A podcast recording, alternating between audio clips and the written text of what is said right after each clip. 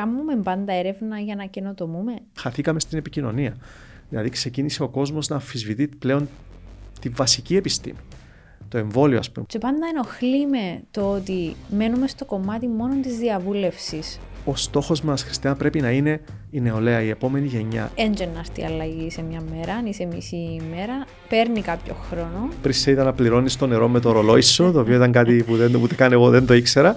Αλλά έχουμε χάρτινα καλαμάκια τα οποία βουλιάζουν μέσα στο, μέσα στο πότο. Είναι το σπίτι μας, αν δεν το φροντίσουμε, στο τέλος απλώς δεν θα το έχουμε. Είναι ειδικά όταν υπάρχουν οι λύσεις. Πρέπει να δίνουμε ελπίδα για να κατανοεί ο κόσμος ότι δεν είναι όλα, πώς λες, μαύρα. Μπορούμε εμείς να ρίξουμε φως. Και αν η έρευνα και η καινοτομία ήταν μόνο ένα συνέστημα για σένα.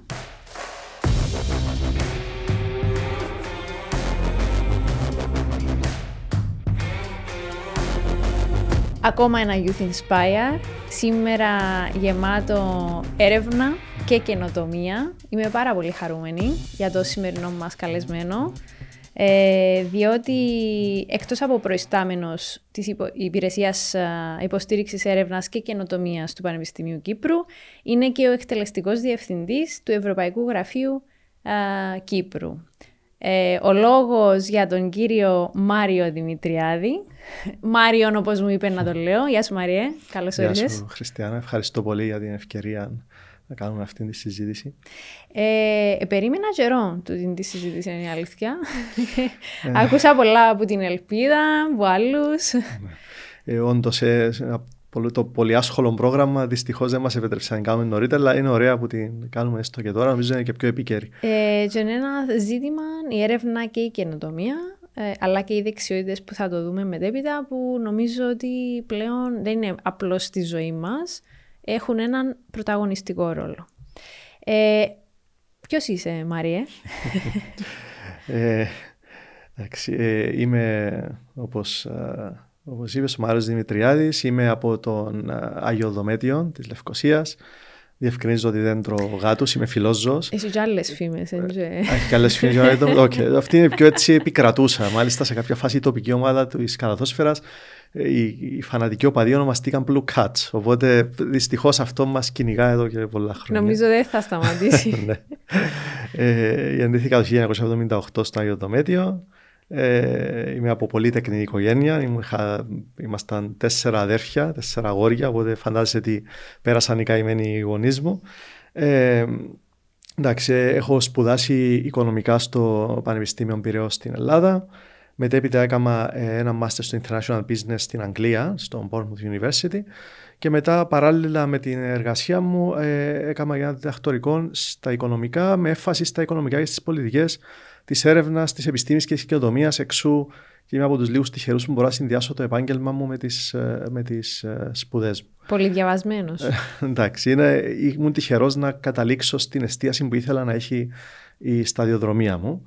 Ε, σε αυτό συνέβαλε το 2005 προσλήφθηκα στο Ίδρυμα Έρευνας και Καινοτομίας ως επιστημονικός λειτουργός, ε, όπου έμεινα για έξι χρόνια. Αργότερα πήγα στο Ανοιχτό Πανεπιστήμιο Κύπρου για δύο χρόνια στη θέση του λειτουργού και πάλι. Μετέπειτα έκανα το μεγάλο βήμα να φύγω από τον ε, δημόσιο τομέα για να πάω στον ιδιωτικό να ε, προσπαθήσω για όσο το δυνατόν περισσότερα πράγματα μπορούσα. Πήγα στο Ινστιτούτο Κύπρου, πάλι σε ερευνητικό ίδρυμα. Εύκολη επιλογή όχι τόσο, αλλά συνέπεσε με την εποχή της κρίσης όπου το δημόσιο δεν είχε πλέον την έγκλη που είχαν τα παλιά χρόνια. Οπότε εγώ έψαχνα, είμαι και ανήσυχο πνεύμα γενικά, έψαχνα να βρω ευκαιρίες να μπορέσω να, να, να, πάω το βήμα περισσότερο, το βήμα παραπάνω και να αποκτήσω έτσι περισσότερη αυτονομία. Μου δόθηκε αυτή η ευκαιρία στο Ινστιτούτο Κύπρου. Ήμουν υπεύθυνος του γραφείου έρευνας του, ε, του Ινστιτούτου και μετέπειτα προάχθηκα σε προϊστάμενο έρευνας και καινοτομίας του, του συγκεκριμένου γραφείου. Ε, μέχρι που άνοιξε η ευκαιρία στο Πανεπιστήμιο Κύπρου ε, και από το 2017 είμαι στο Πανεπιστήμιο Κύπρου ως προϊστάμενος της Υπηρεσίας Υποστήριξης Έρευνας και Καινοτομίας και το 2019 η Σύγκλητος με ε, διόρισε παράλληλα ως εκτελεστικό διευθυντή του Ευρωπαϊκού Γραφείου Κύπρου. Εξήγα μας λίγο τα δύο καπέλα. Ε, ναι. Πόσο διαφορετικά είναι, πώς καταρχάς τα συνδυάζεις και πώς μπορείς εσύ και καταφέρνεις τα, ναι. διότι η ευθύνη φαντάζομαι είναι μεγάλη Ε, και λίγο δώσ' μας την εικόνα της καθημερινότητας σου. Τι σημαίνει να είσαι ο προϊστάμενος ε, της υπηρεσίας υποστήριξης της έρευνας και καινοτομίας του Πανεπιστημίου Κύπρου, αλλά ταυτόχρονα να είσαι και ο εκτελεστικός ε, διευθυντής του Ευρωπαϊκού Γραφείου. Ναι. Ε, τα καθήκοντα μου στην υπηρεσία υποστήριξης έρευνας και καινοτομίας είναι ε, η διοικητική και γενικά η στήριξη της ακαδημαϊκής και ερευνητικής κοινότητας σε θέματα έρευνας και καινοτομίας. Από τη χρηματοδότηση, από τις αιτήσεις για χρηματοδότηση προτάσεως, στη διαχείριση των έργων, στην αξιοποίηση των ερευνητικών αποτελεσμάτων, ε, στην εξέταση πτυχών όπως ε, νομικά θέματα, θέματα μεταφοράς τεχνολογίας και γνώσης, στη διοικητική στήριξη των δομών του Πανεπιστημίου που αφορούν έρευνα, την Επιτροπή Έρευνα, τη Σύγκλιτων κλπ. Αυτό είναι, κάτι, είναι ένας αμυγός διοικητικός ρόλος που όμως έχει ένα σημαντικό κομμάτι πολιτικής γιατί η υπηρεσία είναι υπεύθυνη να, να, να δημιουργεί, να σχεδιάζει ας το πούμε και να προτείνει τις πολιτικές στην Επιτροπή Έρευνας ε, που αφορούν θέματα έρευνας για το Πανεπιστήμιο. Ε, κάτω από την υπηρεσία εντάσσεται και η Επιτροπή Καινοτομίας που έχει τα αντίστοιχα καθήκοντα για την καινοτομία. Συνεπώς είναι σημαντικός ο ρόλος. Τώρα, ο ρόλος του Ευρωπαϊκού Γραφείου Κύπρου έχει σημαντική συνάφεια. Ε, απλά να πω ότι το Ευρωπαϊκό Γραφείο Κύπρου είναι ένας οργανισμός που ιδρύθηκε από 18 ιδρύματα το 2007 με προτεργάτη το Πανεπιστήμιο Κύπρου. Ε, 8 από τα 10 πανεπιστήμια της Κύπρου είναι μέλη και είχε ένα σκοπό να διασφαλίσει τις, ε, να εξασφαλίσει όσο το δυνατόν καλύτερες ευκαιρίες χρηματοδότησης για θέματα έρευνας, κοινοτομία, εκπαίδευσης κλπ. κυρίως από ευρωπαϊκά προγράμματα. Ε, πλέον το Ευρωπαϊκό Γραφείο Κύπρου έχει ε, μεταξελιχθεί σε έναν πολύ πολυδιάστατο οργανισμό ασχολείται με θέματα πολιτικής έρευνας και καινοτομίας. Ε, έχει καταφέρει να εξασφαλίσει μαζί με το Πανεπιστήμιο Κύπρου το Europe Direct ε, Λευκοσίας Πανεπιστήμιο Κύπρου, το οποίο είναι το κέντρο πληροφόρησης για θέματα Ευρωπαϊκής Ένωσης. Το οποίο και... ευχαριστούμε πάρα πολύ για τη χορηγία του για τα συγκεκριμένα επεισόδια. Ακριβώς. Είναι, είναι πολύ σημαντικό το ότι έχουμε ε, σε ένα χριστιανά μου μπορείς να αναδείξεις τα σημαντικά θέματα που αφορούν την Ευρωπαϊκή Ένωση, γιατί πλέον ο ρόλος του Ευρωπαϊκού Γραφείου Κύπρου είναι και αυτός να, να, να δείξει το έργο της Ευρωπαϊκής Ένωσης και να φέρει τους πολίτες πιο κοντά ε, στην, στην Ένωση. Ε, οπότε ε, αυτός είναι περίπου ο ρόλος. Το πώ τα συνδυάζω, το μυστικό είναι ένα. Να έχεις πάρα πολύ καλούς συνεργάτες. Και εγώ είμαι ε, προνομιούχος από την άποψη ότι έχω εξαιρετικές ομάδες τόσο στην υπηρεσία όσο και στο Ευρωπαϊκό Γραφείο Κύπρου. Το ότι είμαστε εδώ σήμερα είναι ας πούμε μια πρωτοβουλία της manager μας της Ελπίδας της Χρήστου που χωρίς την Ελπίδα δεν θα είχαμε ούτε το Europe Direct ούτε κάτι άλλο να συζητούμε. Οπότε άμα έχεις το, τα σωστά άτομα στις σωστές θέσεις θεωρώ ότι μπορείς να αντιμετωπίσεις το βαρύ φόρτο εργασίας ή τις πολλαπλές ευθύνες που έχουν αυτές οι δύο θέσεις. Πάρα πολύ όμορφο το Μαρία διότι ε, πολλές φορές βλέπουμε ανθρώπους εκ των πραγμάτων να βγαίνουν μπροστά, αλλά ε, τούτοι ανθρώποι είναι και κομμάτι μιας ευρύτερης ομάδας, οπότε σε ευχαριστώ που το θίγεις. Ε, θέλω να πάμε στο κομμάτι της έρευνας και της ε, καινοτομίας. Ε, είπες μας στον πρόλογο σου και αρκετά πράγματα που θα μας κατευθύνουν και στη συζήτηση μας. Ε, Θέλω να μας πεις έτσι πιο συγκεκριμένα για την έρευνα που κάνετε εσείς, αλλά και στο πώς καταφέρνετε να μετουσιωθεί αργότερα και μετέπειτα σε πολιτικές. Διότι εσύνηθες φαινόμενο. Το βλέπουμε, εγώ το βλέπω και από το κομμάτι της νεολαίας, αλλά το βλέπω και στο κομμάτι του επίπεδου πραγματικής χαράξης πολιτικής. Νιώθουμε πολλές φορές ότι ναι μεν έχουμε κάποιες πολιτικές προτεραιότητες, αλλά δεν ξέρουμε πάντα εάν προκύπτουν από την έρευνα. Ή αντιστοίχω έχουμε αρκετά δυνατή έρευνα, θα έλεγα, στην Κύπρο, ειδικά τα τελευταία χρόνια, αλλά δεν ξέρω αν η έρευνα μας καταφέρνει να πηγαίνει έναν επίπεδο παρακάτω. Μένουμε ως την έρευνα ή καταφέρνουμε το κομμάτι το ερευνητικό να το πασάρουμε και παρακάτω να γίνει ε, πολιτική. Ναι. Που είναι ο στόχος. Είναι Όχι πάντα, αλλά ένας από τους. Ναι. Βεβαίως. Ε, πολύ εύλογα τα, τα ερωτήματα σου, Χριστιανά, και εύστοχα. Ε, Όπως σωστά είπες, η έρευνα και η καινοτομία στην Κύπρο είναι από τους τομείς ε, για τους οποίους μπορούμε να είμαστε περήφανοι. Και δεν μιλώ μόνο για το Πανεπιστήμιο Κύπρου, μιλώ για το γενικότερο οικοσύστημα. Ε, η Κύπρος, να πω ότι ε, τα τελευταία χρόνια ειδικά έχει κάνει άλματα στον τομέα της έρευνας και της καινοτομίας. Ε, σίγουρα βοήθησε και η στήριξη από το οικοσύστημα, από την ε, κυβέρνηση και κυρίως από την Ευρωπαϊκή Ένωση. Ε, η Ευρωπαϊκή Ένωση είναι στυλοβάτη στην προσπάθεια της Κύπρου για να αναδείξει ε, την έρευνα και την καινοτομία που, ε, που επιτελεί. Ε, οι τομείς στους οποίους δραστηριοποιούμαστε ποικίλουν, δηλαδή έχουμε από βασική έρευνα που μπορεί να είναι στους τομείς των μαθηματικών, της φυσικής ή και σε άλλα πεδία που παίρνουν από τις κοινωνικές επιστήμες μέχρι τις φυσικές και μέχρι τις ανθρωπιστικές. Έχουμε όμως και έρευνα η οποία έχει άμεση εφαρμογή τόσο σε θέματα ε, εφαρμογής καινοτομιών σε επιχειρήσεις, αλλά και αυτό που είπες για την αντιμετώπιση κοινωνικών προκλήσεων και την τροφοδότηση με κάποιον τρόπο των πολιτικών που διαμορφώνονται.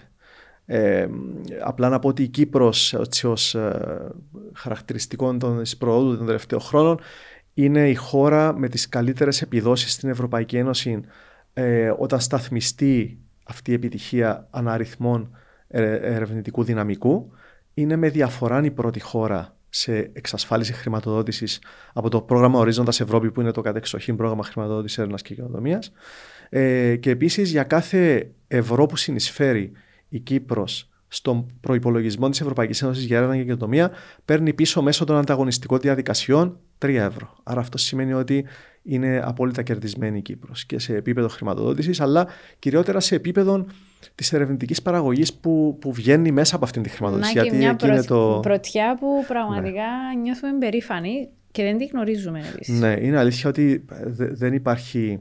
Και είναι γι' αυτό ένα κενό ότι δεν επικοινωνούμε όσο θα έπρεπε αυτά τα επιτεύγματα κυρίως νομίζω έχουμε την τάση να εστιάζουμε στα αρνητικά. Αλλά εγώ θεωρώ ότι πρέπει να αναδεικνύουμε και τα θετικά ε, και αυτό είναι μια συλλογική προσπάθεια όλου του οικοσυστήματος. Ε, τώρα τα τελευταία χρόνια, Χριστιανά, γίνονται μεγάλες προσπάθειες να κατευθυνθεί η έρευνα στο να τροφοδοτήσει σωστά τις ε, πολιτικές.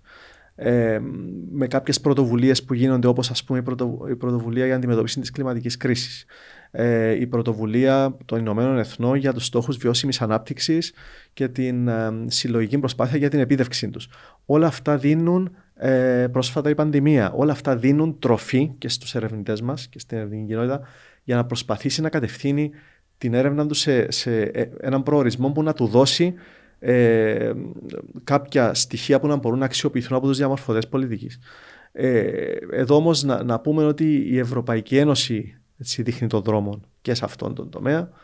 Ε, η Ευρωπαϊκή Ένωση είναι κάπως ο φάρος για, το, για μας σαν κράτος μέλος και ειδικά ε, μικρών και σχετικά νέων στην Ευρωπαϊκή Ένωση για το πώς πρέπει να διαμορφώνονται οι πολιτικές γιατί η Ευρωπαϊκή Ένωση ακολουθεί τη διαδικασία της εμπλοκής όλων των εταίρων, του διαλόγου, της διαβούλευσης και της συνδιαμόρφωσης πολιτικών. Αυτό θεωρούμε ότι είναι άκρος σημαντικό και θα ήθελα έτσι, τα επόμενα λεπτά να το αναπτύξουμε μαζί ακόμα λίγο αυτό το θέμα γιατί θεωρώ ότι αυτό θα ωφελέσει και τις επόμενες γενναίες ε, ειδικά αν ε, γαλουχηθούμε κάποιον τρόπο σε μια τέτοια προσέγγιση και οι επόμενοι διαμορφωτές πολιτικής που θα έχουμε στη χώρα μας τα επόμενα 10-20 χρόνια έχουν αυτήν την νοοτροπία, θεωρώ ότι το μέλλον θα είναι πολύ καλύτερο από το παρόν. Είπες τη λέξη κλειδί για μένα, συνδιαμόρφωση πολιτικής. Ε, διότι είναι πάρα πολύ σημαντικό όχι λόγω των συνθηκών που βλέπουμε γύρω μας, αλλά ευρύτερα ως αντίληψη, ως τρόπος ζωής, ως τρόπος χάραξης ίσως και πολιτικής, να καταλάβουμε ότι η πολιτική δεν είναι ένα πράγμα που πρέπει να μας έρχεται ουρανοκατέβατον από κάπου. Υπάρχει τούτο που λέμε συνδιαμόρφωση ή θα έπρεπε να υπάρχει και σε τούτο που θέλω να εστιάσουμε κι εμείς. Mm. Ε, πώς η Ευρωπαϊκή Ένωση, διότι ε, το έθιξε σε ένα-δύο σημεία, το ρόλο της. Ε, φαντάζομαι ότι. Φαντάζομαι, το βλέπω κιόλας, ότι στο κομμάτι του ερευνητικό ε, μας βοήθησε και πάρα πολλά. Ε, όχι μόνο χρηματοδοτικά, αλλά έδωσε ένα χώρο σε ανθρώπους που όντως είχαν το μεράκι να κάνουν έρευνα, να μπορούν να την κάνουν και να νιώθουν και μια ασφάλεια ότι μπορούν να συνεχίσουν να την κάνουν. Ε, άρα, στο κομμάτι συνδιαμόρφωσης, τι έχουμε να κερδίσουμε; Εάν πάρουμε τον όρο έτσι όπως μας δίνεται για παράδειγμα από την Ευρωπαϊκή Ένωση, ως κράτος μέλος της, ε, πώς μπορούμε καλύτερα να συνδιαμορφώσουμε τις πολιτικές μας σε ε. εθνικό επίπεδο. Πάντα επηρεαζόμενοι από το ευρωπαϊκό ναι. επίπεδο. Ο τρόπος που δουλεύει η Ευρωπαϊκή Ένωση είναι ότι πάει με, με, με μια συστηματική διαδικασία όπου εμπλέκονται οι βασικοί εμπειρογνώμονες στο σχεδιασμό τον αρχικό σχεδιασμό των πολιτικών, ίσως την εκπόνηση μελετών πριν να ξεκινήσει ο σχεδιασμός, ε, όπου εκεί εμπιστεύονται την επιστήμη, εμπιστεύονται τους, ε, κυρίως τους, ε, όπως είπα, τους εμπειρογνώμονες στα θέματα, για να έρθουν να, βάλουν, να θέσουν ένα αρχικό πλαίσιο. Αυτό το αρχικό πλαίσιο πρέπει να τύχει επεξεργασίας από όλους, με το συντοσμό πάντα της αρμόδιας αρχής, αλλά με όλους τους εμπλεκόμενους εταίρους. Γιατί εκεί ε, πρέπει να έχουμε μια νοοτροπία ότι ο κάθε εμπλεκόμενος εταίρος έχει κάτι πολύτιμο να μας πει. Ε, η Ευρωπαϊκή Ένωση αυτόν κάνει. Εμπλέκει τους εταίρους, τους λεγόμενους stakeholders, εμπλέκει το ευρύ κοινό σε μια διαδικασία συνδιαμόρφωσης πολιτικών. Μέσω διαλόγου, μέσω διαβούλευσης. Υπάρχουν διάφοροι τρόποι μέσω των οποίων ακολουθεί αυτό το παράδειγμα. Ε, μπορούμε να δούμε και στην ιστοσελίδα της έχει ανοιχτών ε, πλαίσιο διαλόγου για υποβολή εισηγήσεων από τους πολίτες. Μπορεί να γίνουν παρουσιάσεις, μπορεί να γίνουν ειδικά εργαστήρια όπου καλούνται ε, οι αρμόδιοι φορείς να, να πούν την άποψη τους, να δώσουν πραγματική ε, ανατροφοδότηση σε πολιτικές και Γι' αυτό οι πολιτικές της Ευρωπαϊκής Ένωσης θεωρώ ότι είναι πολύ επιτυχημένες στο να δώσουν στα κράτη-μέλη αυτό που χρειάζονται για να δημιουργηθεί πραγματικός αντίκτυπος και να δούμε τα ωφέλη σε μεσοχρόνιο και σε μακροχρόνιο επίπεδο. Τώρα, αν το αντιπαραβάλλω αυτό σε εθνικό επίπεδο, που χωρίς να θέλω να είμαι μηδενιστής, σίγουρα δεν θα δούμε αυτή την προσέγγιση να ακολουθείτε σε όλες τις αρμόδιες αρχές, σε όλες τις περιπτώσεις. Έχουμε και πολύ καλά παραδείγματα. Θέλω να αναφέρω έναν που μας αφορά, που, είναι, που αφορά το Υφυπουργείο Έρευνας και Καινοτομίας και Ψηφιακής Πολιτικής, όπου εκεί ε, για την ε, διαμόρφωση της πολιτικής ανοιχτής επιστήμης, που είναι κάτι πολύ ωραίο, πολύ καινούριο και θεωρώ ότι θα έχει τεράστιο όφελος όταν εφαρμοστεί στην, στην ολότητα της. Ε, ξεκίνησε μια διαδικασία όπου ε, συντονίζοντας δημιούργησε μια ομάδα συμβουλευτική με τους κατάλληλους εμπειρογνώμονες, επιστήμονες και αυτούς που θα μπορούσαν να δώσουν ε, ε, το, το input, ας το πούμε, για αυτό το θέμα και μετά ε, ολοκλήρωσε το πρώτο προσχέδιο και ξεκίνησε μια διαβούλευση με ολόκληρο το σύστημα έρευνας και καινοτομία το οικοσύστημα και τους πολίτες. Οπότε εκεί λαμβάνοντας υπόψη το input που δόθηκε ήρθε και έδωσε έναν τελικό ε, προσχέδιο, να το πούμε, της πολιτικής ανοιχτής επιστήμης, η οποία αγκαλιάστηκε από όλα τα ιδρύματα. Ε, μπορώ να αναφέρω, ε, δεν θα αναφέρω ονομαστικά, αλλά μπορώ να αναφέρω άλλες περιπτώσεις ε, άλλων φορέων διαμόρφωσης πολιτικής, όπου εφαρμόστηκε ένα αποτέλεσμα, όπως είπες πριν σωστά, ότι μας ήρθε μια πολιτική ανεκατέβατη, η οποία μας αφορά μέσα, για την οποία δεν κληθήκαμε ποτέ να δώσουμε άποψη ούτε εμείς ως Πανεπιστήμιο Κύπρου, αλλά ούτε τα μέλη του Ευρωπαϊκού Γραφείου Κύπρου και γενικά το οικοσύστημα, η οποία ε, στην πράξη δεν είναι καθόλου λειτουργική και δεν προσθέτει, δεν προσθέτει καμία αξία σε αυτά που κάνουν. Αυτό είναι ένα παράδειγμα ε, προς αποφυγή, αλλά αυτό που είπαμε την πολιτική ανοιχτή επιστήμη είναι ένα παράδειγμα προς μίμηση για το πώς να κινηθούμε αργά αλλά σταθερά προς την κατεύθυνση και που μας δίνει η Ευρωπαϊκή Ένωση. Η αλήθεια είναι ότι όταν σου άνοιγα το κεφάλαιο, είχα υπόψη μου το πολύ χαρακτηριστικό παράδειγμα του, της, της, του κομματιού της νεολαίας. Δηλαδή, όποτε υπάρχει ανάγκη για χάραξη ή διαμόρφωση, να το πούμε, καινούριων πολιτικών, ε, σε οποιοδήποτε επίπεδο, κυρίως εθνικό, ε, ξέρουμε και θυμούμαστε πάντα ότι υπάρχει νεολαία. Άρα θα πάμε να διαβουλευτούμε με την νεολαία και πάντα ενοχλεί με το ότι μένουμε στο κομμάτι μόνο της διαβούλευσης με το target group που μας αφορά. Το ζήτημα είναι και το στίχημα είναι να έχεις το target group σου καθ' όλη τη διάρκεια της διαμόρφωσης της πολιτικής, δηλαδή από την αρχή μέχρι το τέλος και πέραν της διαβούλευσης, δηλαδή πέραν του να χαρτογραφήσω τις ανάγκες σου, να μπορέσω να τις βάλω κάτω μετά και να έρθω να σε ρωτήσω εν τούτες όντως και μετέπειτα. Όταν θα γίνει η πολιτική, να έρθω να σου πω εν τούτον το πράγμα. Το γνωστό σε όλους μας follow-up, ναι. ε, που και έχουμε έτσι κάποια θέματα. Οπότε γι' αυτό σου έκανα και την ε, ερώτηση. Ε, βλέπω όμως ότι ήρθες με έναν έτσι. ήρθες με σκονάκι σου, ναι. καταρχάς, να το πούμε. ναι, ναι. ε, και θέλω να μας πεις τι είναι αυτό που έχεις ε, δίπλα σου, να μας εξηγήσεις, να μας πεις τη χρησιμότητα του. Διότι είναι και πληροφορίες που δεν θα έβρει, ούτε θα ψάξει ο μέσος πολίτης, ε, αλλά παρόλα αυτά έχει μέσα, είναι το πράγμα που κρατάς mm. και θα μας πεις εσύ τι είναι, ε, πληροφορίες που αφορούν όλους. Όλους και όλες μας. Σίγουρα. Ευχαριστώ που μου δίνεις την ευκαιρία να το κάνω γιατί είναι ένα σχετικά πρόσφατο έτσι, έγγραφο που κυκλοφόρησε από την Ευρωπαϊκή Επιτροπή. Ε, Καταρχάς, να πω ότι το έγγραφο αυτό ε, είναι μια μελέτη που Α, παράχθηκε. Θέλεις, μπορούμε να το δείξουμε. Αρέσκει μου πάρα πολύ να δείχνουμε σε Βεβαίως. τούτη. Μμ. Μπορείς να το δείξεις εσύ Ναι. τσάμε ή μπορώ να το δείξω εγώ. Ναι. ναι.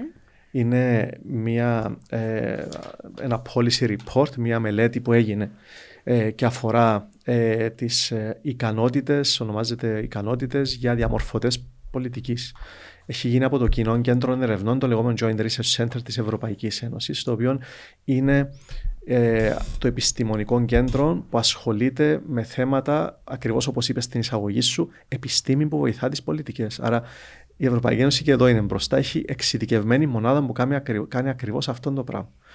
Οπότε αυτή η ομάδα, ε, μέσω αυτής του, αυτού του κέντρου, συστάθηκε μία ε, ομάδα ε, από εμπειρογνώμονες, από επιστήμονες, από ε, ερευνητές και ερευνήτριες, οι οποίοι μελέτησαν ε, το πλαίσιο μέσω των οποίων μπορούν να ε, διαμορφωθούν οι πολιτικές τόσο με την συνεισφορά της επιστήμης αλλά και μέσω και της καλλιέργειας δεξιοτήτων και τε- με τις μετουσίωσης τους σε ικανοτήτων για τους διαμορφωτές πολιτικής. Και αυτό είναι διτών, είναι δίπλευρο. Δηλαδή το ένα είναι ότι οι επιστήμονες στα πανεπιστήμια τα ερευνητικά κέντρα πρέπει να κάνουν έρευνα που να τροφοδοτεί τις πολιτικές. Από την άλλη όμως πρέπει να έχουμε και αυτό που λέει εδώ στο report το innovative policy makers που να είναι διαμορφωτές πολιτικής που να μπορούν να εφαρμόσουν αυτά τα πράγματα. Άρα να είναι να δημιουργηθεί έναν έτσι δεν μπορώ να πω στα ελληνικά έναν interface που να είναι όσο το δυνατόν πιο ομαλό γίνεται μεταξύ επιστήμης και πολιτικής. Αυτή η, η μελέτη έχει καταλήξει σε ένα πλαίσιο ικανοτήτων το οποίο ε, αναδεικνύει τις βασικές ικανότητες που χρειάζονται τόσο οι ε, λεγόμενοι innovative policy makers όσο και οι επιστήμονες που ασχολούνται με το λεγόμενο science for policy. Άρα και ο επιστήμονας πρέπει να κάνει ένα βήμα μπροστά, να αποκτήσει κάποιες ικανότητες οι οποίες να τον βοηθήσουν να τροφοδοτεί τις πολιτικές με πολύ χρήσιμα στοιχεία ε, και να τις κάνει να είναι πιο αξιόπιστες, αυτό που λέμε τις λεγόμενες evidence-based policies ή evidence-informed policies. Αλλά και οι policy makers να μπορούν να πάρουν αυτά τα στοιχεία και να μπορούν να τα αξιοποιήσουν ε, διαμορφώνοντας όντως τις πολιτικές προς τη σωστή κατεύθυνση. Παραδείγματα χριστιανά έχουμε πολλά. Δηλαδή τώρα βλέπουμε με την, ε, με την πανδημία τι είχε γίνει, πόσο χρειαστήκαμε την επιστήμη και πόσο πολύτιμο θα ήταν αν οι policy makers που εφάρμοζαν που έκαναν με σίγουρο την, τη μέγιστη δυνατή προσπάθεια για να τις εφαρμόσουν στο καλύτερο δυνατό, δυνατό βαθμό, αν μπορούσαν να έχουν όλες αυτές τις δεξιότητες που χρειάζονται και τις ικανότητες για να μπορούν να την εφαρμόσουν σωστά. Ένα κομμάτι αυτών των δεξιοτήτων είναι και το citizens engagement, που είναι να εμπλέξεις την κοινωνία των πολιτών, και το άλλο πιο σημαντικό είναι η επικοινωνία, το πώς επικοινωνείς αυτά, αυτές τις πολιτικές. Γιατί εμείς νομίζω ότι ε, παρά τις φιλότιμες προσπάθειες, σε κάποια θέματα αντιμετώπισης της πανδημίας, παίρνω αυτό το παράδειγμα, χαθήκαμε στην επικοινωνία. Δηλαδή, ξεκίνησε ο κόσμος να αμφισβητεί πλέον τη βασική επιστήμη. Το εμβόλιο, ας πούμε, που είναι ένα, ένα πράγμα το οποίο έσωσε εκατομμύρια ζωές μέσα από τα χρόνια, αμφισβητήθηκε όσο τίποτα άλλο ακριβώς λόγω της έλλειψης αυτών των ικανοτήτων να επικοινωνηθεί σωστά η επιστήμη στην κοινωνία. Ε, γι' αυτό πολύ σωστά είπες ότι αυτό μας αφορά όλους. Δηλαδή, το να μπορέσουμε να, να θεσπίσουμε ένα τέτοιο πλαίσιο, όπου θα, δεν μπορεί να χτιστεί σε μια μέρα. Θα πάρει χρόνια. Ακόμα και η Ευρωπαϊκή Επιτροπή το λέει ως περιορισμό ότι αυτό το πράγμα χρειάζεται να δοκιμαστεί, να δούμε ακριβώς πώς θα μπορεί να εφαρμοστεί. Εμείς, ο στόχος μας, Χριστιανά, πρέπει να είναι η νεολαία, η επόμενη γενιά. Η επόμενη γενιά, οι διαμορφωτές πολιτικής να είναι αυτό που περιγράφει περίπου αυτό, αυτή η μελέτη. Ε, και εξής, χρειάζονται τομέ για να γίνει αυτό. Χρειάζεται και να ρίσκο κα... και πολιτική και ρίσκο, βούληση. Βέβαια. Και αυτόν κυρίως γιατί όταν η πολιτική βούληση δεν εμπιστεύεται, όταν οι πολιτικοί δεν εμπιστεύονται την νεολαία, ό,τι και να τους φέρουμε επιστημονικά, δεν θα μπορεί να αλλάξει. Ίσως πρέπει να αλλάξει και ο τρόπος που διορίζονται οι policy makers, να είναι πολύ πιο αξιοκρατικός και να δίνει έμφαση στο να έχει και νεολαία μέσα στους, και από την νεολαία εκπροσώπους. Αυτά είναι βήματα όμως που ελπίζω να, να γίνουν ένα βήμα τη φορά με τεκμηριωμένες έτσι, μελέτες όπως αυτή που μπορούν να μας δώσουν εφόδια για να κάνουμε αυτές τις τομές. Δηλαδή, Μαρία μου, αυτή η έρευνα ε, είναι περισσότερο συμβουλευτική στο εθνικό μας το επίπεδο, ας το πούμε. Δεν είναι δεσμευτική. Δυστυχώς, Δυστυχώς, όπως όλες. Ε, ε, η απορία μου η μεγαλύτερη είναι ε, κατά πόσον έχει επικοινωνηθεί εκεί που θα έπρεπε να επικοινωνηθεί αυτή, η ύπαρξη αυτής της έρευνας, είτε αυτό είναι το Υφυπουργείο, είτε αυτό είναι ακόμα και το, το κέντρο, το ερευνητικό, ε, και ποια είναι τα βήματα που πρόκειται να συμβούν στη βάση του τι έχουμε στα χέρια μας. Δηλαδή, ε, ε ίδρωσε το αυτάκι μας σε εθνικό επίπεδο.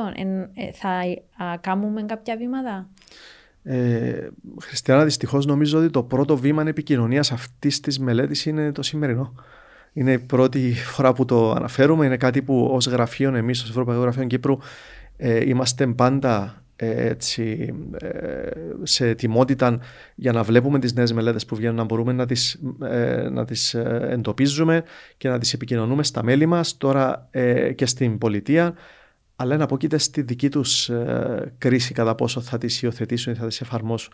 Εμείς πάντως ως Ευρωπαϊκό Γραφείο Κύπρου προσπαθούμε να, να, να επηρεάσουμε τα πράγματα, να γίνουμε λεγόμενοι influencers σε αυτό το επίπεδο, να προσπαθήσουμε εμείς να, να δώσουμε το έναυσμα για να ξεκινήσουν να συζητούνται αυτές οι, αυτές οι μελέτες.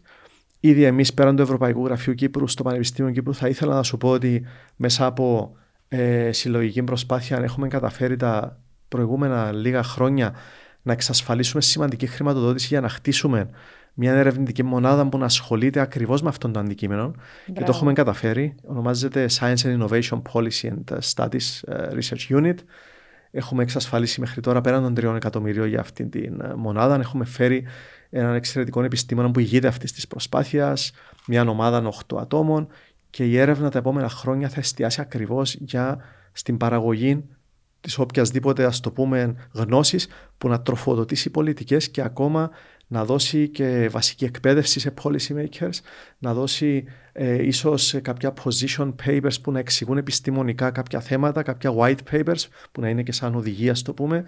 Ε, οπότε, όπως σου είπα, εμείς το προσπαθούμε με όποιον τρόπο μπορούμε. Ε, τώρα έχουμε εξασφαλίσει και με το Ευρωπαϊκό Γραφείο Κύπρου σε συνεργασία με το Πανεπιστήμιο ένα έργο που θέλει να, να ενισχύσει αυτή την προσπάθεια που σου είπα τώρα σε όλο το οικοσύστημα να προσπαθήσουμε να φέρουμε κοντά όλα τα ιδρύματα, ειδικά τα με έμφαση στα ερευνητικά και στα ακαδημαϊκά, ακριβώς για να τους δώσουμε τα εφόδια που χρειάζονται μέσα από συνεργασία με άλλα ιδρύματα του εξωτερικού και με καθοδήγηση από αυτούς, να τους δώσουμε όλα τα εφόδια που χρειάζονται για να παράγουν υψηλής ποιότητας έρευνα που να τροφοδοτεί πολιτικές. Άρα ε, αυτό, αυτό είναι το όραμα, το πούμε. Ξεκίνησε έτσι με μικρά δειλά βήματα να υλοποιείται, αλλά θεωρώ ότι ε, ένα τεράστιο ταξίδι ξεκινά έτσι κι αλλιώς με ένα βήμα. Και ο χρονικός ορίζοντας του ταξιδιού ή. Ε... Ε, η λήξη των έργων αυτών είναι μέχρι ε, το 2026. Άρα έχουμε τρία-τέσσερα χρόνια. Στην πορεία εννοείται ότι θα προσπαθήσουμε να εξασφαλίσουμε πρόσθετες χρηματοδοτήσεις για να αυτό το πράγμα που ήρθε να μείνει. Αυτός είναι ο στόχος μας. Ε, και έχουμε την, ε, έτσι, τη στήριξη και τη διοίκηση του Πανεπιστημίου και του Ευρωπαϊκού Γραφείου Κύπρου προς αυτή την κατεύθυνση και θεωρούμε ότι ε, πρέπει να γίνουν κάποιες έτσι, αφίδρομες ενέργειες τόσο από την ε, ερευνητική κοινότητα όσο και από τις ε, διαμορφωτές πολιτικής γιατί το όφελος θα είναι καθαρά για την κοινωνία και θα είναι πολύ μεγάλο. Ακούγοντας σε, ήρθαν μου δύο ερωτήσεις. Η μία είναι. Δεν θα σου την κάνω as γιατί ξέρω την απάντηση είναι ήδη. Είναι θα ήταν ιδανικά το αν οι διαμορφωτές πολιτικής μας ε, λαμβάνουν υπόψη την έρευνα.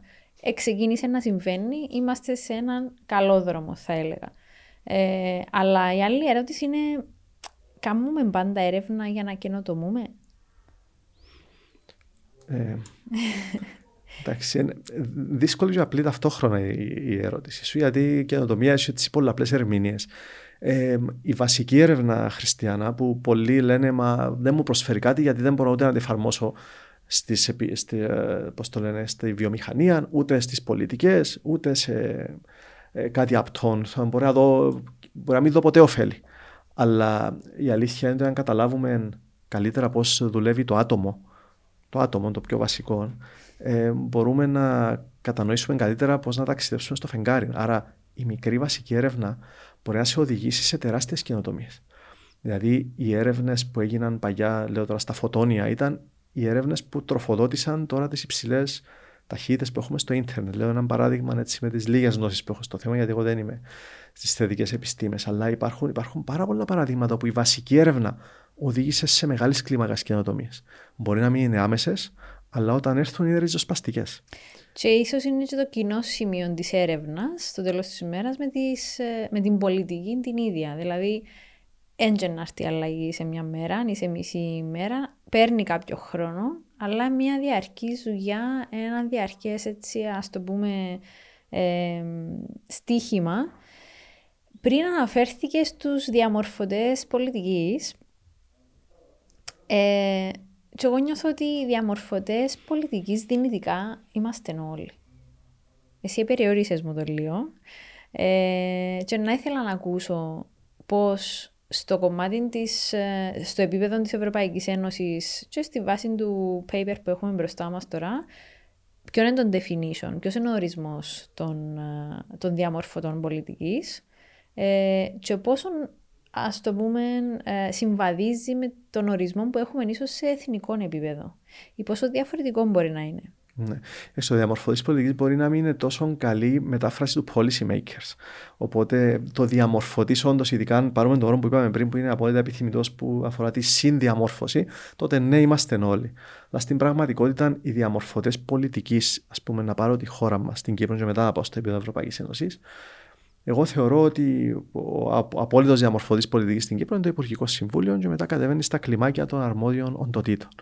Οπότε από τη στιγμή που το Υπουργικό Συμβούλιο διορίζεται με μια ε, διαδικασία που είναι κατευθείαν από την κυβέρνηση και δεν υπάρχει κάποιο πλαίσιο μέσω του οποίου γίνεται αυτό, τότε αντιλαμβάνεσαι ότι εδώ ξεκινούμε και έχουμε κάποιες αποκλήσεις από αυτό που θα θέλαμε να δούμε σε επίπεδο ε, τον, τον, τον, του ορισμού των διαμορφωτών πολιτικής. Οι διαμορφωτές πολιτικής θα έπρεπε να ήταν οι άνθρωποι που να είναι μέσα στις αρμόδιες οντότητες, τα υπουργεία, υφυπουργεία ή άλλες, άλλες οντότητες που διαμορφώνουν πολιτική, οι οποίοι να, να είναι αυτοί που συντονίζουν το πλαίσιο της εισήγησης για μια πολιτική. Για μένα αυτός είναι ο ορισμός. Ε, η πολιτική, το policy είναι διαφορετικό από ότι η πολιτική μου είναι το politics. Στα ελληνικά είναι το ίδιο, αλλά στην πραγματικότητα δεν είναι ταυτισμένα δεν είναι ταυτισμένα.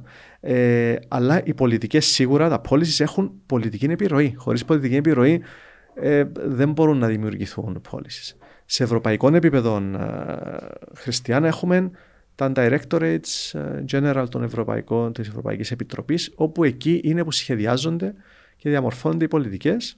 Ε, νομίζω μπορεί να, δεν ξέρω αν είναι γνωστό το πώς προσλαμβάνονται και πώς υπάρχει μια πολύ συγκεκριμένη διαδικασία για να προσληφθείς στα Directorate General, τα οποία είναι τα, το πούμε, τα Υπουργεία της Ευρωπαϊκής ε, Επιτροπής, μέσα από ανταγωνιστικές διαδικασίες προσλαμβάνονται, ε, ανελίσσονται στις ε, κλίμακες κλπ.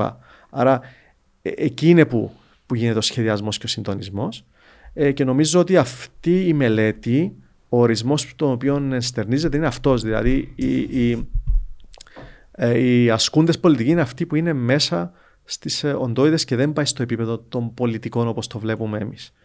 Ε, για μένα το ιδεατό χριστιανό θα ήταν να μπορεί να είναι όσο το δυνατόν η πολιτική, η άσκηση πολιτικής και ο σχεδιασμός μιας πολιτικής όσο το δυνατόν πιο ουδέτερος και πιο ανεξάρτητος από το ποια κυβέρνηση είναι. Γιατί οι προτεραιότητες που έχει μια χώρα πρέπει να είναι σε μεγάλο βαθμό τουλάχιστον συγκεκριμένες ανεξάρτητα από το ποιος ε, κυβερνά και στη βάση των πραγματικών αναγκών. Ακριβώς. Ε, οι οποίες μεταβάλλονται στιγμή. ραγδαία. ραγδαία. Βλέπεις τώρα ξαφνικά έχουμε γυρίσει, έχουμε εξαφανιστεί τα πλαστικά καλαμάκια. Έχουμε γυρίσει στα χάρτινα. Δηλαδή έχουμε κάνει τις απίστευτες καινοτομίες ε, στη ζωή μας. Ε, πριν σε είδα να πληρώνεις το νερό με το ρολόι σου, το οποίο ήταν κάτι που δεν, ούτε καν εγώ δεν το ήξερα. Αλλά έχουμε χάρτινα καλαμάκια τα οποία βουλιάζουν μέσα στο, μέσα στο ποτό μας, γιατί έχουμε κάνει κακή διαχείριση ενός άλλου σημαντικό παράγοντα που ήταν να προστατεύσουμε το περιβάλλον, να, διασφαλίσουμε ότι ε, δεν ε, διαταράσσουμε το κλίμα και δεν προκαλούμε κλιματική κρίση όπως έχουμε προκαλέσει. Άρα βλέπεις ότι Είναι και ο τρόπος που επιλέγουμε εμείς να χαράξουμε στην καθημερινότητά μας την οποιαδήποτε πολιτική έρχεται, είτε από την Ευρωπαϊκή Ένωση, είτε και ως εναρμονισμένη νομοθεσία στο πλαίσιο του εθνικού μας νομοθετικού πλαισίου ευρύτερα πολλά χαρακτηριστικό το καλαμάκι εν μεταξύ, διότι αναγκαστήκαμε και κάναμε το. Θα λύσω εσύ πήγαμε στα χάρτενα απευθείας, ενώ έχουμε και τα μεταλλικά, Ακριβώς. που δεν πρέπει να το ξεχνούμε. Αλλά επιλέγουμε να έχουμε το χάρτενο μέσα στο ποτό μας, να θεωρούμε να λιώνει πιο πολλά από τον πάγο ε, ναι. μέσα στο ποτό μας, ναι. για διάφορους λόγους. Τέλος πάντων. Ε, Αναφέρθηκες πριν ε, γενικότερα, είναι κάτι που αφορά εσένα στην, στην, ε, στη δουλειά σου καθημερινά, αλλά είναι και κάτι που το ακούσαμε πρόσφατα στο State of the Union να ανακηρύσσεται. Το 2023 είναι το έτος δεξιοτήτων. Τι σημαίνει τούτο για μας ναι. ως Κύπρος; Και πού στοχεύουμε, η πλεύση μας προς τα πού πρέπει να είναι, είμαστε σε καλά επίπεδα; Ε, ναι, σωστά είπες Χριστιανά, είναι το Ευρωπαϊκό Έτος Δεξιοτήτων το 2023. Αποφασίστηκε πολύ πρόσφατα ότι, νομίζω μέσα στον Νοέμβριο τώρα, ε, υπάρχει ένα μεγάλο έτσι, ας το πούμε, χάσμα δεξιοτήτων. Αν δεις λίγο το, και το State of the Union και το τι αποφασίστηκε, ε, αναδεικνύεται ένα μεγάλο Στη κενό. Στη βάση των γενεών εννοείς, ή... Ε, ε... νομίζω, εντάξει υπάρχει και ένα χάσμα γενεών, είναι αλήθεια, ειδικά όσον αφορά τις ψηφιακές δεξιότητες. Αυτό είναι, είναι αλήθεια, αλλά ε, γενικά, ε, αν δεις, το, το, αν δεις την, ε, που ανακηρύχθηκε το έτος, το, το κείμενο που το συνόδευε λέει ότι ε, 37% των ενηλίκων παρακολουθούν τακτικά κατάρτιση. Οπότε αντιλαμβάνεσαι ότι σε μια τόσο ταχαίως μεταβαλλόμενη κοινωνία, ε, οικονομία, επιχειρηματικών κόσμων, όπου χρειάζεται να υιοθετηθεί αδιαβίου μάθηση για να μπορούμε όλοι να είμαστε, να έχουμε επικαιροποιημένες γνώσεις. Ε, αυτό το πράγμα το, το εφαρμόζει μόνο το, το, το, το 37%. Ε, οπότε καταλαβαίνεις ότι ε, είναι δύσκολα τα πράγματα αν δεν δράσουμε τώρα. Και δεν είναι τυχαίο που ε, μετά από το 2022 που ήταν το Ευρωπαϊκό Έτος Νεολαίας πήγαμε στο Ευρωπαϊκό Έτος Δεξιότητων γιατί αφορά και την νεολαία αυτό. Δηλαδή εγώ αλληλένδετα. Είναι αλληλένδετα και εντοπίζω το πρόβλημα ε, το οποίο είναι, είναι βαθύ και τουλάχιστον και στην Κύπρο νομίζω ε, μπορεί να εντοπιστεί και στο εκπαιδευτικό μας σύστημα. Ε, και στο εκπαιδευτικό μας σύστημα ως προς το ε, τι ε, δεξιότητες και τι ικανότητες θέλουμε να καλλιεργήσουμε στα, στα παιδιά μας. Ε, εγώ θεωρώ, επειδή έχω, έχω δύο μικρά παιδιά, έχω έναν παιδί που είναι τώρα είναι 9 και 5, ο μεγάλος είναι στην Τετάρτη Δημοτικού, ε, μπορείς να εντοπίσεις μέσα στην ε, δημοτική εκπαίδευση μια προσπάθεια από κάποιους ανθρώπους ε, μεμονωμένα να, να, να, βοηθήσουν, να δημιουργήσουν ε, στα παιδιά, να τους καλλιεργήσουν κριτική σκέψη, αλλά αυτό από μόνο του δεν αρκεί. Πρέπει να γίνει ευρύτερος ανασχεδιασμός ακριβώς των εκπαιδευτικών προγραμμάτων για να μπορούμε να μιλούμε για δεξιότητες σε 10 και 20 χρόνια. Πώς να αναμένουμε να έχουν δεξιότητες οι απόφοιτοι μας όταν το σύστημα δεν φρόντισε να σχεδιαστεί με τρόπο που να του τι δώσει. Αυτό, αυτό είναι θεμελιώδες πρόβλημα. Χριστιανά, δεν, δεν σκόπευα να το αγγίξουμε, αλλά θεωρώ ότι νομι, ε, δεν μπορούν να γίνουν όλα τα άλλα και να ψηφούμε, όπως το λέμε, τον ελέφαντα στο δωμάτιο. Οπότε θεωρώ ότι πρέπει να γίνει ε, ένας ε, επανασχεδιασμός των εκπαιδευτικών προγραμμάτων σε κατεύθυνση που να προωθεί και την επιστήμη, να προωθεί κάποια, να, να σπρώχνει και τα νέα παιδιά να ασχοληθούν με την επιστήμη, να ασχοληθούν, να καταλάβουν τι σημαίνει, ποιο είναι το όφελος από τα, τα, τα ε, evidence-informed policies, να καταλάβει ε, και να διαχωρίσει ότι το, το μέλλον εξαρτάται από ακριβώς αυτές τις νόησεις και αυτή την εφαρμογή τους. Τώρα δεν είναι έτσι. Τώρα σε κάποια τουλάχιστον έτσι, επίπεδα είναι απομνημόνευση γνώσης ημερομηνιών κλπ. Οπότε αντιλαμβάνεσαι ότι αυτό το πράγμα δεν, δεν βοηθά. Αλλά για να επανέλθω στο, στο ευρωπαϊκό ε, έτος ε, δεξιοτήτων, θεωρώ ότι είναι μια ευκαιρία για εμάς ως Κύπρος, με αφορμή και την πρωτοβουλία της Ευρωπαϊκής Ένωσης, να επισκεφθούμε ξανά όλες τις πτυχές που αφορούν τις δεξιότητες από το εκπαιδευτικό μας σύστημα, την αντιστοιχεία των δεξιοτήτων που υπάρχουν με τις ανάγκες της αγοράς εργασίας, ε, το να είναι ε, ο, η κοινωνία και γενικά οι πολίτες να είναι πιο science literate, να μπορούν να κατανοήσουν πιο εύκολα την επιστήμη και εκεί πρέπει να παίξουμε και εμείς το ρόλο μας ως ερευνητική κοινότητα, ως πανεπιστήμια, γιατί η επικοινωνία της επιστήμης πρέπει να γίνει πολύ πιο αποτελεσματική. Ε, και να, να δούμε ακριβώς πώς θα μπορούμε να τα επιτύχουμε όλα αυτά ε, με, στο πλαίσιο και της πράσινης μετάβασης γιατί δεν μπορούμε να συνεχίσουμε να, ε, να καλλιεργούμε δεξιότητες οι οποίες να με σέβονται το περιβάλλον να μην είναι προς όφελος ε, των ανθρώπων γιατί ξέρεις η ζημιά που κάνουμε στον πλανήτη μας σε εμάς θα γυρίσει μπούμερανγκ, δεν θα είναι στον πλανήτη. Εμείς μένουμε σε αυτόν τον πλανήτη. Δεν έχουμε άλλο σπίτι να πάμε. Πραγματικά. Είναι το σπίτι μας. Αν δεν το φροντίσουμε, στο τέλος απλώς δεν θα το έχουμε. Είναι τόσο απλό. Ε, πολλά σημαντικό. Να, ε, είναι ίσως η ευκαιρία μας. Δηλαδή, εγώ χάρηκα πάρα πολλά που άκουσα ότι το 2022 ήταν το ευρωπαϊκό, είναι ακόμη το ευρωπαϊκό mm. έτος νεολαίας. Φοβάμαι πάντα τούτες τις ανακηρύξεις, διότι ε, εμπεριέχουν σε ένα βαθμό και το κομμάτι του πυροτεχνήματος, διότι εναπόκειται πάντα σε αυτούς που έχουν ε, και τα ενία να καθορίσουν και το ευρύτερο πλαίσιο. Οπότε αντίστοιχα νιώθω τον ίδιο ενθουσιασμό και για το 2023 που θα είναι το έτος ε, εκπαίδευσης και δεξιότητων, αλλά πάντα κρατώ μια πισινή ως προς το ότι φοβάμαι προς την υλοποίηση του. Αλλά νιώθω ότι υπάρχει ένα έδαφος εκεί, τουλάχιστον να προσεγγίσουμε ακριβώς τον που είπες και εσύ, να καταλάβουμε ότι δεν είναι μόνο η στεγνή γνώση, η στήρα γνώση που θα πιάσει ένα μωρό μέσα στην τάξη. Υπάρχει κάτι πέραν τούτου. Υπάρχει, ε, υπάρχουν τα soft skills, υπάρχουν τόσα άλλα πράγματα που δεν θα έρθουν, που καμιά αποστήθηση βιβλίου ε, ιστορίας, ε, που κανένα βαθμό αξιολόγησης θα έρθουν μόνο μέσα από τις ευκαιρίες να έρθουν τα μωρά σε επαφή με άλλα μωρά, άλλου background, ε, να μπορέσουν να εφαρμόσουν στην πραγματικότητα τους. Το, το, το πώς μιλάς, το πώς συμπεριφέρεσαι, το πώς παίζεις. Πολλά σημαντικό. Ακριβώς. Οπότε Μακάρι το 2023 να, να είναι και έναν έτος, η αφορμή είναι τουλάχιστον, να φέρουμε πιο κοντά το το ονομάζουμε γνώση με τις δεξιότητες. Διότι για πολλά χρόνια, τουλάχιστον το εκπαιδευτικό μας σύστημα στην Κύπρο, και απολογούμε αν είμαι αυστηρή, ε, είναι, ήταν λες και είναι δύο διαφορετικά πράγματα. Ενώ για μένα θα έπρεπε να είναι το ένα και το αυτό. Θα έπρεπε να σου διούν τη δυνατότητα ε, έτσι κι αλλιώς. Να μην μπορείς να την ψάξεις κάπου αλλού ή να πρέπει να την ψάξεις κάπου αλλού.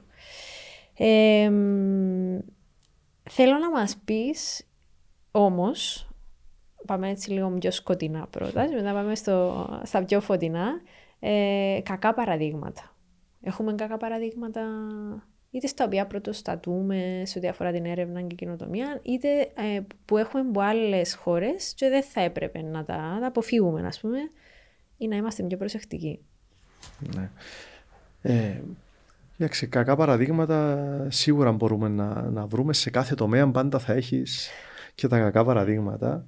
Ε, εντάξει, εμείς ε, πάντα θέλουμε να βλέπουμε τη, τη θετική πλευρά. Αυτή είναι η αλήθεια ότι η έρευνα και η καινοτομία, ε, τα ωφέλη που έχουν να προσφέρουν είναι τεράστια. Σίγουρα μέσα σε αυτόν το πλαίσιο πάντα θα υπάρχουν και κάποιοι που θα, είτε θα το, ε, το πάρουν σε λάθος κατεύθυνση και θα αξιοποιήσουν ε, κάποια χρηματοδότηση που τους δίνονται ή κάποια άλλα ωφέλη από την έρευνα και καινοτομία για ιδιωτελείς σκοπούς και συνήθως όχι κοινοφέλης. Ε, παραδείγματα υπάρχουν. Ε, μπορεί να δεις και πρόσφατα κάποια θέματα που είχαν αναδειχθεί στην Ευρώπη και στην Αμερική για falsification of results, παρουσίασαν πλαστά αποτελέσματα ή για κατάχρηση χρηματοδοτήσεων. Δυστυχώς όλα αυτά συμβαίνουν και θα συνεχίσουν να συμβαίνουν.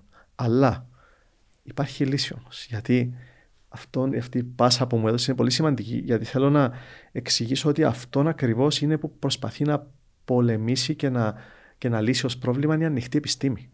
Η ανοιχτή επιστήμη είναι πολύ περισσότερο από το να δημοσιεύεις ανοιχτά την ερευνητική σου παραγωγή και ένα paper και ένα που θα βγάλεις.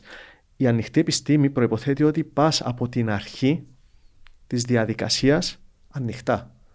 Δίνεις στους άλλους το δικαίωμα το λεγόμενο του open peer review να δουν τι κάνεις, να σου δώσουν feedback στην πορεία και μάλιστα ανοίγει και στο κοινό αυτό, να δει το κοινό ακριβώς πώς εκπονείται ένα ερευνητικό έργο, πώς εκπονείται η επιστήμη, να, να είναι στο βαθμό που είναι δυνατό και δεν υπάρχουν πειράματα ε, σε ανθρώπους ή σε ζώα να είναι reproducible η έρευνα, δηλαδή να μπορείς να την επαναπαραγάγεις για να την κάνεις validate. Αλλιώς το να σου παρουσιάσω τώρα κάποια αποτελέσματα τα οποία δεν μπορείς να δεις αν λέω αλήθεια, είναι ένα πρόβλημα. Ναι. Η ανοιχτή επιστήμη αυτό θα το λύσει, γιατί προποθέτει ότι καταγράφεις όλη τη διαδικασία από την αρχή ανοιχτά.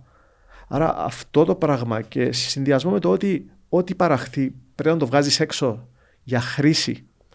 Δηλαδή σκέψου τι αντίκτυπο θα έχει να, έχει, να έχουν οι διαμορφωτές πολιτικής ένα τεράστιο ε, όγκο γνώσης, τον οποίο να έχουν φυσικά και τα δεξιότητες και τις αγορέ να τον αξιοποιήσουν.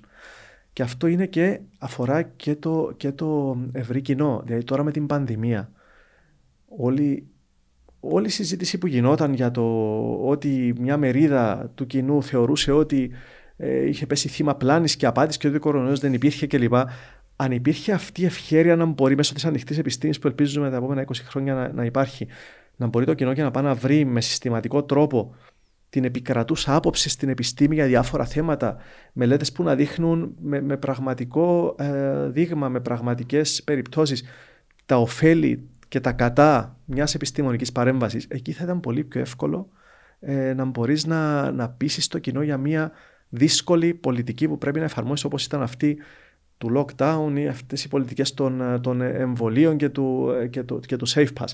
Ε, οπότε αυτό που θέλω να πω ότι ναι, τα κακά παραδείγματα υπάρχουν, αλλά πρέπει να είναι ακριβώς ε, το ερέθισμα που χρειαζόμαστε για να βρούμε λύσεις. Και η ανοιχτή επιστήμη προσφέρει ε, μια έτσι ε, ολιστική λύση στο θέμα.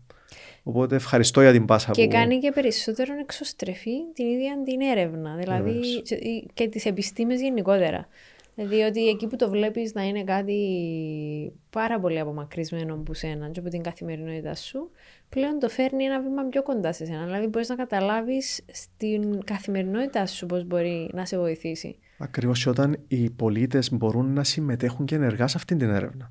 Να σου πω παραδείγματα όπου είχαμε έργα όπου ε, θέλαμε να δούμε ας πούμε, αν τα νερά, λέω τώρα του παιδιού, είναι μολυσμένα σε κάποιες περιοχές. Οπότε κάποιοι πολίτες πήγαιναν το πρωί, μάζευαν δείγμα ε, κάθε μέρα συστηματικά για κάποιες μέρες και, και μας το έφερναν. Co-ownership. Μάλιστα, co-creation. Κομμάτι... Ναι. Ακριβώς. Και αυτό το πράγμα ήταν, ήταν, ε, είχε τεράστια προστιθεμένη αξία γιατί πρώτο βοήθησε πραγματικά την ερευνητική ομάδα γιατί φαντάζεσαι το κόστος του να έχεις ερευνητές να πηγαίνουν κάθε μέρα να μαζεύουν. Ενώ βλέποντας τους πολίτες που ήθελαν να βοηθήσουν στην επιστήμη, αλλά και ήδη να είναι κομμάτι αυτής της επιστήμης, ήδη να συνεισφέρουν στα ερευνητικά αποτελέσματα, αυτό το, αυτή η προσέγγιση δούλεψε και αυτό ήθελα να σου πω ότι είναι αναπόσπαστο μέρος της ανοιχτής επιστήμης. Το citizens engagement. Το οποίο θέλουμε και το βλέπουμε στην πράξη ότι συνεισφέρει αφάνταστα. Καλές πρακτικές. Εντάξει, δυστυχώς ε, πήρα τις κακές που με ρώτησες και σου έκανα καλές. Όχι, είναι πολύ έχουμε... θετικό. Άρεσε μου εμένα το διότι σημαίνει ότι ναι. μετατρέπεις οτιδήποτε αρνητικό σε ναι που πάντα το είναι ο στόχος. Οτιδήποτε αρνητικό έχουμε μπροστά μας, τουλάχιστον ναι. να αντλούμε. Πρέπει να δίνουμε ελπίδα, ειδικά όταν υπάρχουν οι λύσεις. Πρέπει να δίνουμε ελπίδα για να κατανοεί ο κόσμος ότι δεν είναι όλα, πώς λες, μαύρα. Μπορούμε εμείς να ρίξουμε φως. Ε, τώρα, καλές πρακτικές, εντάξει. Η, η, η Κύπρος γενικά, ε, και απολογούμε να το επαναλαμβάνω, αλλά η Κύπρος στον τομέα έρευνας και καινοτομίας είναι ένα πολύ καλό παράδειγμα. Δηλαδή, είναι μια, μια βέλτιστη πρακτική. Ε, η Κύπρος έχει εξασφαλίσει χρηματοδότηση για δημιουργία έξι ερευνητικών κέντρων αριστείας σε διάφορα θέματα, από την κλιματική κρίση, από, το, ε, από θέματα βιοτράπεζας, θέματα εξυπνών τεχνολογιών, ε, θέματα ε, έρευνας στο νερό και στο το, το λεγόμενο μαρίν. Ε, έχει εξασφαλίσει τεράστια χρηματοδότηση και αυτά τα κέντρα αριστείας μπορούν να, να γίνουν μαζί με τα πανεπιστήμια ατμομηχανή που θα τραβά τα υπόλοιπα βαγόνια. Τα υπόλοιπα βαγόνια είναι οι επιχειρήσεις, είναι η κοινωνία, είναι οι, οι ασκούντες πολιτικοί, είναι, είναι οι πολίτες. Οπότε αυτό για μένα είναι ένα έτσι απτό παράδειγμα το τι μπορούμε να καταφέρουμε όταν βάλουμε κάτω όλοι μαζί ε, τι, τις γνώσεις μας, αφήσουμε εγωισμούς και άλλα πράγματα έξω, δουλέψουμε σαν ομάδα συστηματικά ε, και με έναν μελετημένο τρόπο. Σε αυτόν τον τομέα, Χριστιανά, η Κύπρος θεωρώ ότι έχει κάνει άλματα. Και δεν το λέω γιατί είμαι μέσα στο οικοσύστημα και μπορώ να, ε, να οικειοποιηθώ έναν κομμάτι αυτό. Όχι, εγώ είμαι ούτε ένας, ένας πολύ μικρός κρίκος.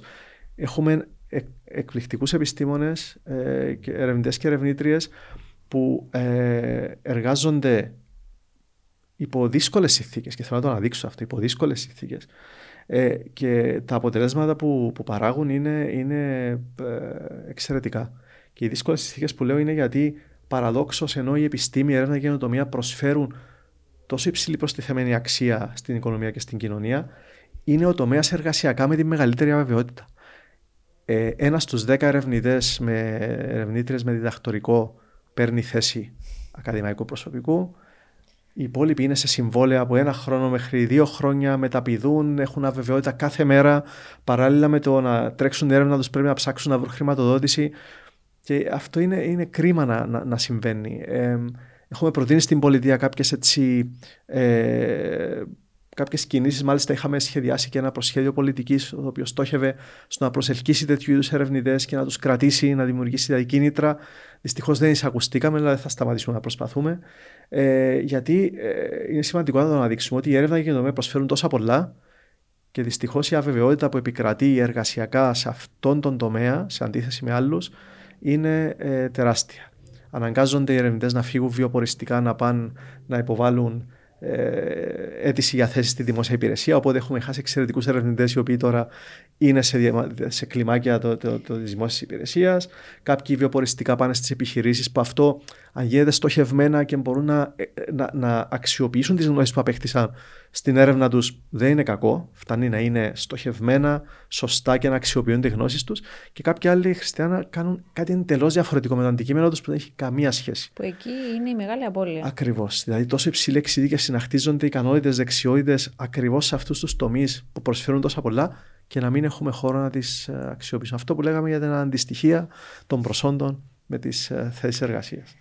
Ε, πολλά ωραία η συζήτησή μας. Θα μπορούσαμε να εγκάμουμε με τις ώρες. Ε, και ευχαριστώ πάρα πάρα πάρα πολύ γιατί αναδεικνύεις και σε μεγάλο βαθμό όχι μόνο την ανάγκη και το πόσο χρήσιμη και απαραίτητη για μένα είναι η έρευνα και η καινοτομία ευρύτερα, αλλά και πόσο μας βοηθάει το γεγονός ότι είμαστε μέλος της Ευρωπαϊκής Ένωσης, ούτως ώστε να το πάμε ένα βήμα παραπέρα. Μια ερώτηση που φαίνεται ότι άρεσε στα προηγούμενα επεισόδια και θέλω να σου την κάνω για σένα τώρα, ναι. λίγο πιο χαλαρή. Ναι. Ε, είναι το αν η Ευρωπαϊκή Ένωση ήταν γεύση παγωτού, ποια θα ήταν, αλλά έχω σου ακόμα μια ερώτηση μετά. OK. Okay. Ε, εμένα το αγαπημένο μου παγωτό είναι το τριαντάφυλλο. Ε, τώρα το που μικρός. Θυμίζει μου τα... Όχι. Όχι, αλλά είχα την τύχη να πάω με η οικογένεια μου στον Αγρό αυτές τις μέρες. Σου ένα πολύ ωραίο τριαντάφυλλο, το οποίο ε, ε, συμπέρανα ότι όντως έχει μεγάλη διαφορά από τα υπόλοιπα. Οπότε, αλλά είναι, είναι, το, είναι γεύση τριαντάφυλλο. Οπότε δεν θα μπορούσα να παραλληλίσω τύπο, με τίποτε άλλο την Ευρωπαϊκή Ένωση για μένα με το τριαντάφυλλο, γιατί θεωρώ, όπως σωστά είπες, ότι τα μεγαλύτερα επιτεύγματα που έχει να δείξει η Κύπρος στον τομέα στον οποίο δραστηριοποιούμε εγώ στην και στην κοινωνία είναι λόγω της Ευρωπαϊκής Ένωσης, λόγω της, uh, του πλαισίου που έχει θέσει, της χρηματοδότησης που μας έχει δώσει, της γνώσης που μας έχει μεταφέρει και πρέπει να είμαστε ευγνώμονες για αυτό το πράγμα. Οπότε ναι, θα πάω με την αγαπημένη μου γεύση. Χριστιανά. Ωραίο. Και αν η έρευνα και η καινοτομία ήταν μόνο ένα συνέστημα για σένα; Ναι. Δύσκολο το ένα γιατί ε, συνήθως είναι ποικιλία συναισθημάτων που, που, που, που, που υφίσταται την ίδια ώρα, αλλά αν έπρεπε να επιλέξω έναν, θα ήταν ο ενθουσιασμός. Ο ενθουσιασμός, μάλιστα. Έχω την τύχη να είμαι μέσα και να βλέπω τα ωφέλη, οπότε αν έπρεπε να επικρατήσει ένα, θα ήταν ο ενθουσιασμός. Μάλιστα. Ε, social media, ιστοσελίδα, πού σας βρίσκουμε; Ναι. Πού μπορούμε να βρούμε περισσότερες πληροφορίες, πού μπορούμε επίσης να βρούμε ε, έρευνες όπως τη συγκεκριμένη στην οποία αναφερθήκαμε. Ναι. Ε, γενικά να πω ότι εμείς ως Ευρωπαϊκό Γραφείο Κύπρου και ως Europe Direct Λευκοσίας Πανεπιστήμιου Κύπρου έχουμε ε, σε όλα τα, τα κύρια social media που είναι το Twitter, το Facebook και το LinkedIn έχουμε σελίδες, έχουμε ιστοσελίδες ε, εξειδικευμένες για το, για το καθένα. Ε, οπότε ψάχνοντας στο, στον Google μπορείτε να τα βρείτε, γιατί νομίζω για να τα πω τώρα δεν θα συγκρατηθούν εύκολα τις ιστοσελίδες. Ε, τώρα για το κοινό κέντρο ερευνών των Joint Research Center, ε, ο πιο εύκολος τρόπος ε, είναι να πάτε στην ιστοσελίδα του κοινού κέντρου ερευνών, που είναι το, κάτω από το eu.europa.eu. Ε, εκεί υπάρχει και μια ιστοσελίδα εξειδικευμένη για εκδόσεις και reports και όλα αυτά όπου είναι μια στήρευτη πηγή γνώσης και πληροφοριών για θέματα. Ε, όπου μπορείτε να ψάξετε με τις ε, λέξεις κλειδιά που σας ενδιαφέρουν, ανοιχτή επιστήμη, αυτό που έχουμε εδώ μπροστά μας που είναι το Competences for Policy Making, ε, ή να επισκεφτείτε κατευθείαν την ιστοσελίδα του Κοινού Κέντρου Ερευνών και να δείτε εκεί τις θεματολογίες που σας ενδιαφέρουν και να δείτε λίγο και το πολυσχηδές ερευνητικό έργο που, που επιτελεί το κέντρο και πώς αυτό τροφοδοτεί τις, ε, τις πολιτικές. Και μπορεί να αποτελέσει όχι μόνο πηγή έμπνευσης για μετέπειτα έρευνες κτλ. αλλά καλό είναι και όσοι μας ακούν και είναι διαμόρφωτες πολιτικής επίσης να το να ανατρέξουν, να το διαβάσουν γιατί έχει μέσα εξαιρετικά ευρήματα. Ε, έχω μόνο μία τελευταία ερώτηση, αλλά πριν σου την κάνω θέλω να σε ρωτήσω αν θέλεις εσύ να μας πεις κάτι άλλο που παραλείψαμε να πούμε... Όχι, νομίζω ότι ε, καλυφθήκαμε πλήρως ε, ως προς τη θεματολογία που. Τα πλάνα σας για το 2023 Έχετε σχέδια, έχετε πράγματα που αξίζει να μοιραστούμε ήδη; Είναι, είναι υποδιαμόρφωση, οπότε δεν έχω κάτι έτσι σίγουρο να μοιραστώ. Τώρα σίγουρα θα έρθουμε με διάφορες εκδηλώσεις που θα αφορούν και το Ευρωπαϊκό Έτος Δεξιότητων στο πλαίσιο του Europe Direct. Ε, θα έχουμε πολλές εκδηλώσεις στο πλαίσιο των έργων που σας ανέφερα, των ερευνητικών που ε, τρέχουμε ως Πανεπιστήμιο Κύπρου και όλα τα υπόλοιπα ιδρύματα που είναι σημαντικό όπου μπορούμε να, να φέρνουμε και την νεολαία κοντά μας αλλά και τους ανθρώπους που ενδιαφέρονται να, να συνεισφέρουν σε αυτό το πλαίσιο του citizens engagement και του open science. Ε, σίγουρα θα φροντίσουμε, Χριστιανά, να σας τροφοδοτήσουμε με, τα, με πληροφορίες έτσι ώστε να μπορέσετε να τις επικοινωνήσετε στο, στο κοινό που θα είμαστε πολύ χαρούμενοι να το έχουμε μαζί μας σε κάθε βήμα που κάνουμε. Εννοείται και θα είναι μεγάλη μου χαρά να σας έχω ξανά το 2023 να μιλήσουμε ε, για, το, για τα νέα σας σχέδια, για το τι πετύχαμε μέχρι τότε. Βεβαίως, ε, Λοιπόν, το Youth Inspire έγινε, δημιουργήθηκε ε, και λόγω του Ευρωπαϊκού Έτους Νεολαίας κυρίως, αλλά επειδή διανύουμε έτσι μια αρκετά απαιτητική περίοδο, ε, βγήκαμε σχεδόν μισοβγήκαμε από την πανδημία, συμβαίνει γύρω μας ένας πόλεμος που δεν είναι ποτέ ευχάριστο γεγονός. Οπότε θέλουμε μέσω των επεισοδίων να δώσουμε έτσι μια θετική χρειά, μια θετική νότα, μια νότα αισιοδοξίας στις νέες και στους νέους μας εκεί έξω και να τους υπενθυμίσουμε ότι τα όνειρα τους δεν είναι για τα εγκαταλείπουν, αλλά μπορούν να έβρουν έτσι ακτίδες φωτός για να εμπνέονται. Ναι. Οπότε η τελευταία μου ερώτηση που την κάνω σε όλες και σε όλους ε, είναι τι εσύ ως Μάριος θέλεις να μοιραστείς με όσους θα μας δουν, με όσους θα μας ακούσουν, ε, ως κάτι αισιόδοξο, ίσως κάτι που εσύ βίωσες και βοήθησες ή κάτι που καθημερινά υπενθυμίζεις τον εαυτό σου για να μπορείς να συνεχίζεις. Ναι. Κοίταξε, τα τελευταία χρόνια περάσαμε πολλά. Δηλαδή, πανδημία, όπως είπες, πριν η οικονομική κρίση, τώρα ο πόλεμος. Οπότε έναν θετικό που βγαίνει μέσα από αυτήν την αρνητικότητα που δημιούργησαν αυτά, δημιούργησαν αυτά τα θέματα είναι ότι η νέα γενιά που έρχεται εγώ θεωρώ ότι θα είναι πολύ καλύτερη από τις προηγούμενες και από εμάς. Και αυτό μου με γεμίζει ελπίδα γιατί βλέποντας ε, βλέποντας τώρα την νεολαία να αντιμετωπίζει αυτά τα προβλήματα με τόση οριμότητα να μπορεί να, να βλέπω ε, κάτω από δύσκολες οικονομικές συνθήκες παιδιά να σπουδάζουν και να δουλεύουν παράλληλα και να τα καταφέρνουν, να, να βοηθούν τις οικογένειες τους. Αυτό εμένα με γεμίζει ελπίδα γιατί θυμίζει ε, έτσι, πιο παγιές εποχές όπου ε, χρειάζονταν να, να περάσουν πολύ δύσκολα για να τα καταφέρουν και αυτόν όμως τους τροφοδοτούσε με δύναμη και την ικανότητα στο μέλλον να κάνουν πολύ καλύτερα πράγματα. Άρα το ελπιδοφόρο μήνα που θέλω να δώσω είναι ότι η νέα γενιά ήδη έδειξε κάποια πολύ ελπιδοφόρα στοιχεία. Είναι στο χέρι τους με όλα αυτά που προσπαθούμε και εμείς να επιτύχουμε να αλλάξουν σε 10, 20, 30 χρόνια τον κόσμο να το, και να τον κάνουν πολύ πιο ανθρώπινο, να καλλιεργηθεί πιο σταθερά η ενσυναίσθηση, αυτό που είπες για τις, τα soft skills πριν, η ενσυναίσθηση να βοηθάει ο ένας τον άλλον για να αντιμετωπίσουν ακόμα περισσότερα προβλήματα που έρχονται με αισιοδοξία. Γιατί εγώ θεωρώ πως όταν συνεργαστούμε, είναι αυτό που μας διαφοροποιεί από όλα τα, τα είδη στον πλανήτη, ο τρόπος που μπορούμε να συνεργαστούμε για να καταφέρουμε να λύσουμε τα προβλήματα. Οπότε αυτό είναι το ελπιδοφόρο μήνυμα που αφήνω ότι με τα δείγματα που μας δίνει η νέα γενιά και με τον τρόπο που μπορούμε να συνεργαστούμε η ανθρωπότητα να, ε, μαζί νομίζω ότι μπορούμε να αντιμετωπίσουμε τα δύσκολα προβλήματα που έρχονται με αισιοδοξία. Στο μαζί είναι η λύση. Πολύ όμορφο. Ευχαριστώ πάρα πάρα πάρα πολύ Μαριέ που ήσουν σήμερα μαζί μου. Ε, νομίζω έμαθες μας πάρα πολλά πράγματα. Ε, ελπίζω να περάσεις εσύ καλά. Εγώ ήταν εξαιρετικά ευχαριστώ. Ε, ήταν ε, πολύ ουσιαστική αλλά και χαλαρή συζήτηση. Ταυτόχρονα σε ευχαριστώ για τον εξαιρετικό συντονισμό και, την πρωτοβουλία. Και το 2023 να σε έχουμε ξανά μαζί μας, ε, διότι θα είναι έτσι κι αλλιώς το έτος δεξιοτήτων, το ευρωπαϊκό έτος δεξιοτήτων. Ευχαριστώ. Εγώ ευχαριστώ. Καλή συνέχεια σε όλα όσα θα κάνεις. Εδώ θα είμαστε. Ε, και εμείς ραντεβού στο επόμενο Youth Inspire.